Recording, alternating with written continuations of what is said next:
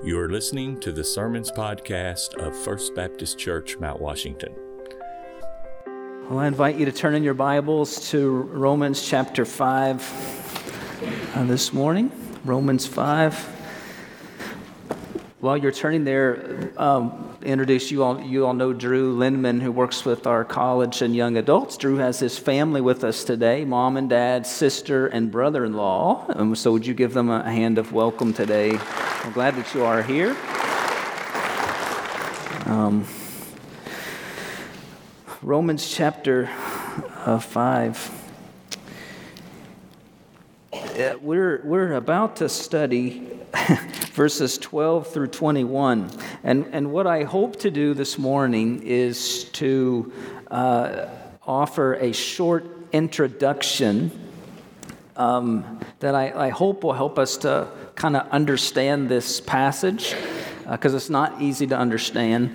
And uh, but maybe a short introduction that it kind of kind of help us get us in the right direction before we dive uh, completely into it. I joked a bit on Wednesday night uh, with our, our Wednesday night crowd. How is it that we can that we can manage to uh, look at 67 verses from Genesis in one single sermon, and yet it took us seven sermons to get through the first 11 verses of Romans 5?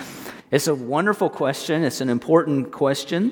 Uh, and it has to do simply with the type of material that we're studying. And uh, when you're looking at a, a story, uh, particularly in Genesis, not every word in that story uh, is communicating some kind of a doctrinal truth uh, that, that needs to be, uh, or, or, an argument that, that needs to be laid out. That's not the nature of it.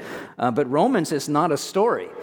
And, and, and it's, it's a carefully put together argument or case by Paul, if you will, that, that's, that's full of doctrine, and, and each word, each individual word uh, is significant and uh, in many cases, and it needs to be understood in order to move on to the next thought. And so it just takes a little bit more time. And I know some of you are probably wondering if you will live to see the end of Romans. Uh, I understand that. Um, if not uh, dying of old age, maybe just dying under the weight of the message before we're able to finish it. Uh, but, but I would remind you that we're still on track. I, am not very good in math, but I, I planned and hoped to do somewhere around uh, 70 or 80 sermons in that. So it was going to take us a little while. We're, we're at 27 or 28, somewhere in there. Um, so we're, we're on track. We're, we're on track. And I would also remind you, too, of something that I, I said to you the very first sermon that we started with in Romans. And, and that is that if we can pace ourselves and if we can persevere uh, uh, through this, it's almost guaranteed from us in God's word that we, that our church will be transformed by the message of the gospel of Jesus Christ. And that is something that should get us excited about it. So it will either leave us dead or it'll leave us transformed. One or no, I'm just kidding. It's going to leave us transformed um, because that's the power of God's word. And so I hope that that's, that's something that gets you excited about. Now, my, my other hope is that when I tell you this morning that I really just want to talk to you about two words today, two words that you will not fall into despair uh, and uh, that you'll recognize how important each one of these words are uh, in, in, the Word of God. And so I want to begin by reading uh, just, just a few verses here. And I want to talk about how they tie together in the way of an introduction for us. So, verse 10, verse 12, and verses 18 and 19. Verse 10 For if while we were enemies, we were reconciled to God by the death of his son, much more now we, that we are reconciled, shall we be saved by his life. Uh, verse 12 Therefore, just as sin came into the world through one man, and death through sin, and so death spread to all men because all sinned. Verse 18, therefore, as one trespass led to condemnation for all men, so one act of righteousness leads to justification and life for all men. For as by the one man's disobedience the many were made sinners, so by the one man's obedience the many will be made righteous. Lord, please give us understanding as we look at your word. By the power of your Spirit in us, illumine our minds and hearts. Um, help us not just to understand, but to delight in your word and to desire your word and the transformation that you desire to produce in us. And so be with us now. And I pray that you would use me as your servant. I pray that you would increase and I would decrease and your word would go forth. And I pray it in Jesus' name. Amen. The two words I want us to think about today as a way of introduction to this passage is the, is the word there in verse 12, therefore, if you want to underline that, and also the word in that is in verse 10. And actually, it's not, it, it says there, by his life at the end of verse 10, which I think is better translated in his life. And I want to lay out reason why that is and why that's important in this, in this passage. So the two words that I want to talk about this morning, uh, hopefully briefly, is therefore and in therefore and in. And the reason I want to talk about those words again is hopefully lay some groundwork for this passage to help us to understand what Paul is doing here. Kent Hughes writes this. He says, It is universally agreed, and I think he's right, that the passage before us, verses 12 through 21, is one of the greatest theological sections in the Bible. Uh, and, and that sounds really important. It sounds really exciting, and, and, it is, until we note also that this is also among the most difficult passages in Romans, uh, if not the entire New Testament. It, there's difficulties. And one of the reasons it's so difficult, is just to be honest, as, as one scholar notes here, Paul's thoughts here, verses 12 through 21, here, they leap forth like a torrential mountain stream. And they rush on with such force that they don't always come to us carefully formed expression. If I could just translate to you, Paul is sometimes hard to follow, right? Uh, Peter said that. The apostle Peter, 2 Peter 3:16, he says there are some things in them talking about Paul's writings that are hard to understand. And uh, so, so we're in good company as we approach this passage that the, the greatness that is before us, but also the difficulty that is before us, uh, the challenge. But, but if this passage is one of the most important theological passages in the Bible, then I hope it is in your heart and mind that you, you would want to understand what this is saying and, and, and what, this, what this means for us, and that you're ready to labor to understand it. And so often, it's these little words of Paul that help us to, to bring things uh, together, to help us to, to understand. So I'm going to try to make it as simple as possible and hopefully not complicated anymore. We begin with the word therefore in verse 12. And uh, as you know, when you're reading the Bible and you come to the word therefore, you need to stop and ask, what's it What's it there for, right? Because it's important. He's, he's drawing, there's a connection to what he has been saying and what he's now getting ready to say. And so that little word is a, is a hinge. Uh, Steve Lawson reminds us that, that large doors often swing on small hinges. So, major truth uh, on, it can hinge on, on a one small verse or a phrase or, or, or, a word, if you will. So, what is the connection between verses 12 through 21 and what Paul has been saying already? That's one of the first questions we need to ask as we come to this passage. And so, just to, just to recap very, very briefly, chapters 1 through 3, remember, Paul has been laying out the case uh, for us that, that all have sinned and fallen short of the glory of God. I mean, if you can memorize Romans 3.23, you've got the first three chapters, right? Amen? All have sinned and fall short of the glory of God. You, you got what he's saying there. That's, that's what he's saying. And we're all faced, facing God's wrath for, for our sins. But then we get to chapter 3, verse 21. You remember how important that verse is when Paul announces the righteousness of God has been revealed to us through Jesus Christ, through his Son. And so Paul begins to talk about this good news. Chapter 4, this righteousness is, is credited to us. It's been gifted to us through our faith in Jesus Christ. This is called justification. It's when God, upon our faith in Jesus, he, he looks at us and He declares us righteous. Not because of anything that we have done, but because of everything that Christ has done for us.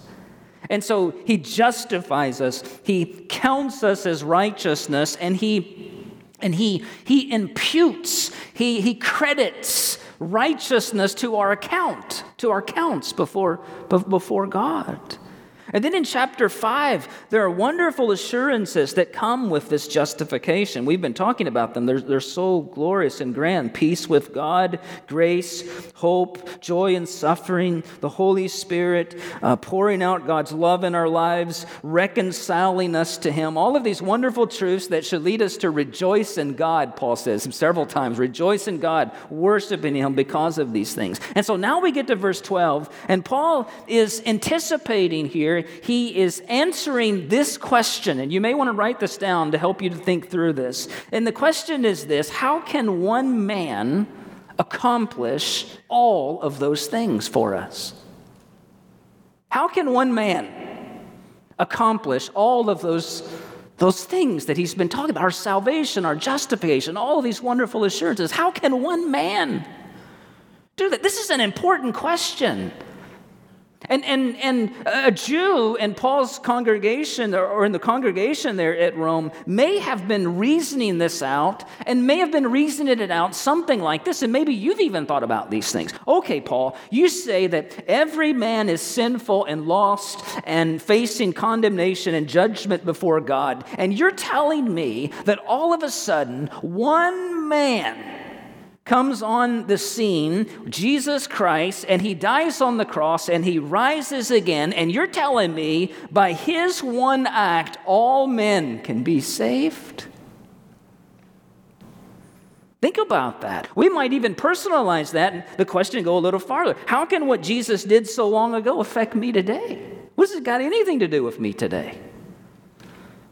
How's that possible? This is important because Paul is calling, and you understand the gospel call to come to Christ is one in which we forego all trust in ourselves and all trust in our, our own works, all trust in any of those things, ways that we would earn our righteousness. We forego all of it and we put, we're to put our faith in one man and what he did for us.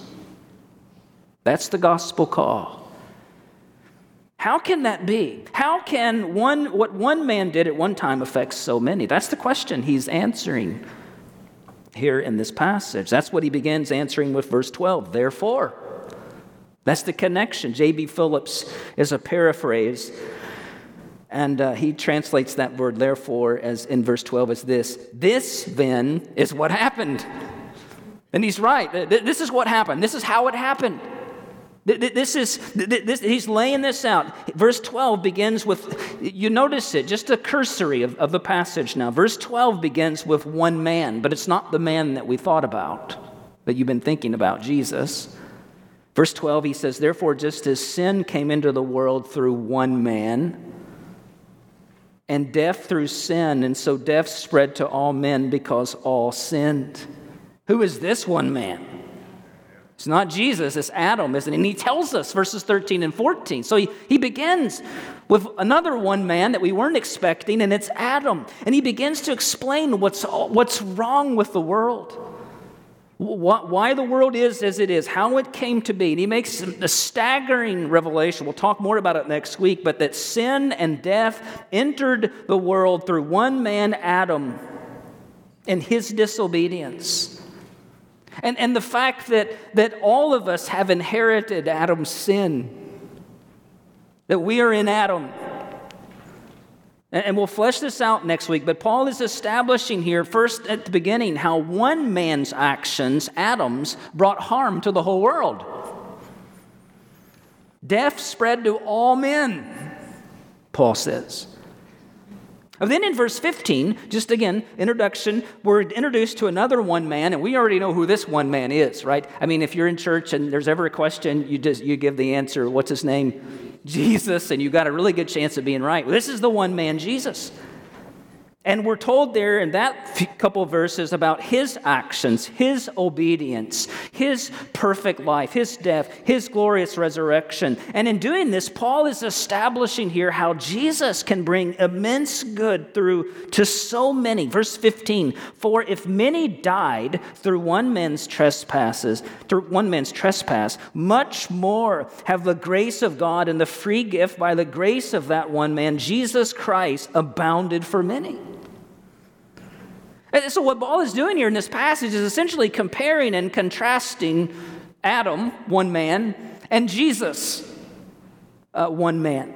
First, he contrasts their actions Adam's disobedience and yet Christ's obedience for us. And then he, he compares the results of their actions. Look at verse 18. Therefore, as one trespass led to condemnation for all men, so one act of righteousness leads to justification and life for all men. Just as one act of disobedience brought sin into the world, condemned all men, so one act of righteousness by Jesus leads to justification and life. That's the good news of the gospel, church. Amen? It, it's amazing. Lloyd Jones used to say, Thank God for the buts in the Bible. And I would say, Thank God for the therefores in the Bible, too. Just as sin came into the world through one man, and death through sin. Righteousness has come into the world through one man, and life through his obedience. And that one man is Jesus Christ, Paul says in verse 17. How much more, he says, will we receive the abundance and grace and the free gift of righteousness and life? So, so that brings us to the second word I want you to think about today, and it's the word in in. And remember, we're trying to develop a, a, an introduction, a framework for how we're going to look at this passage, and we're going to think about this word in for a moment. Because one of the things Paul wants us to consider as we read this and study this is which of the one, the one man's are we connected with? Are we in Adam or are we in Christ? And so Paul is presenting Adam and Christ as two uh, rep- respective or representative heads.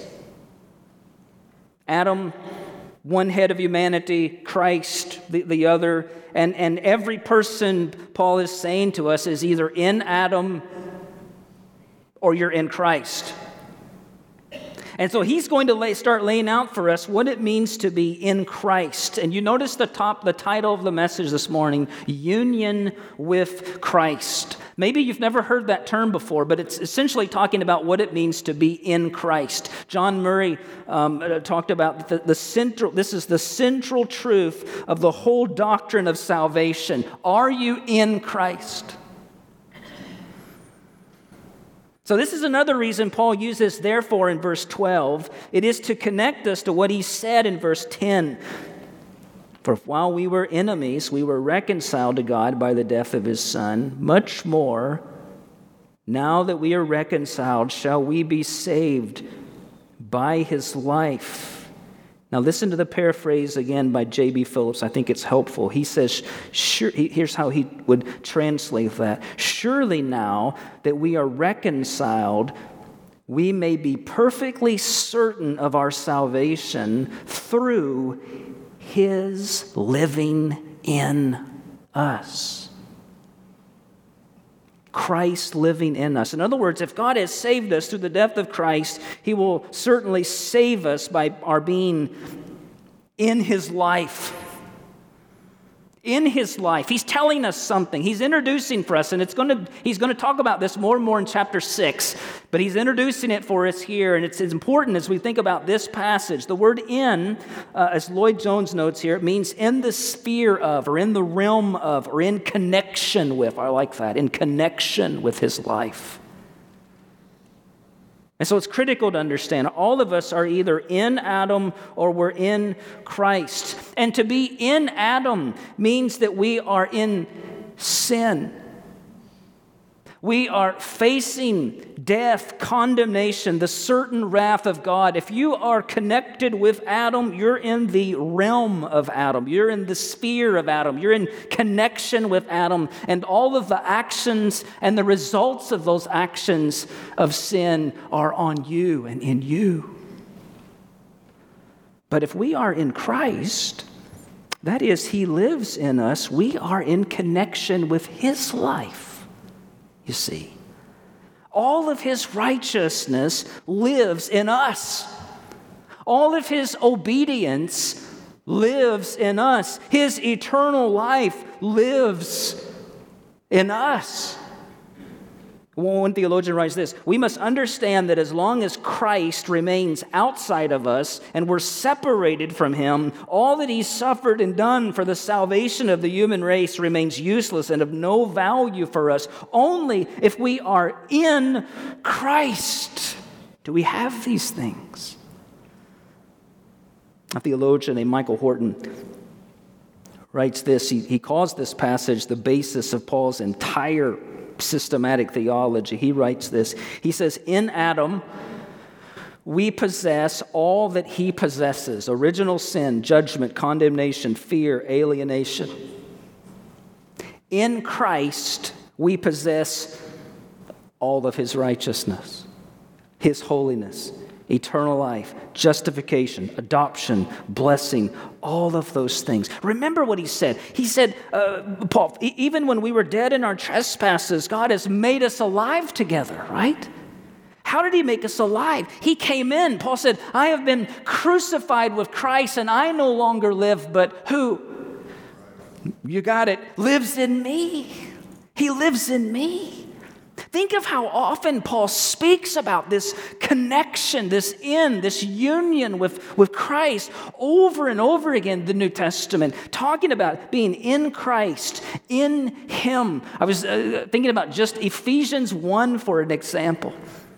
Listen to how many times he says it. Ephesians 1 3 and 4. Blessed be the God and Father of our Lord Jesus Christ, who has blessed us in Christ with every spiritual blessing in the heavenly places, even as He chose us in Him before the foundation of the world. Verse 7 In Him, in Christ, we have redemption through His blood, the forgiveness of our trespasses. Verse 11, in him we have uh, obtained an inheritance. Verse 13, in him you also, when you heard the word of truth, the gospel of your salvation, and believed in him, we were sealed with the promise of the Holy Spirit. Christianity, and, and Brent alluded to this earlier, it was, important. Christianity is not just believing in objective truth. That is important. That is critical that we believe the truth about these things. But it, it's more than that. To be a Christian is not just to believe in objective truth of these things, it is to take Christ into your life. It is to be in Christ. Salvation is being in union with Christ. Hear from Horton one more time. He said this The Christ who has done everything necessary for our salvation in history outside of us, he's done all those things outside of us, now comes to dwell in the person of his Spirit in us. It's a, it's a magnificent truth. Colossians 1:27, God chose to make known how great among the Gentiles are the riches of the glory of this mystery. Here is this mystery, which is Christ in you, the hope of glory. 1 John 4 13, by this we know that we abide in him and he in us. How do we know it? Because he's given us his spirit to live inside of us. Do not think, church, that, that we're, because we're talking about this in depth, that we're talking about some boring doctrine and we might as well be in a seminary class because of the details of this. This is glorious, life changing doctrine of the scripture.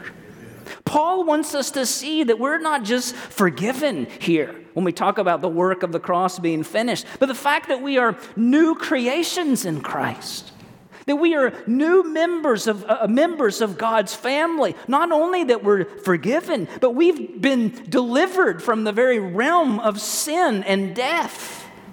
That because we are in Christ and He is in us, that we are in a new realm of righteousness and joy and peace and eternal life, which, by the way, nothing can take away. And we have Jesus Christ, who is the very hope of the glory of God that we talked about in verse 3. We have Him living in us, He says.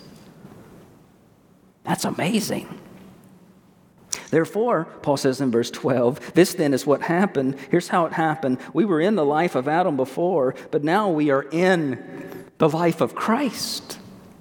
And we are being saved, verse 10, by, because he is in us.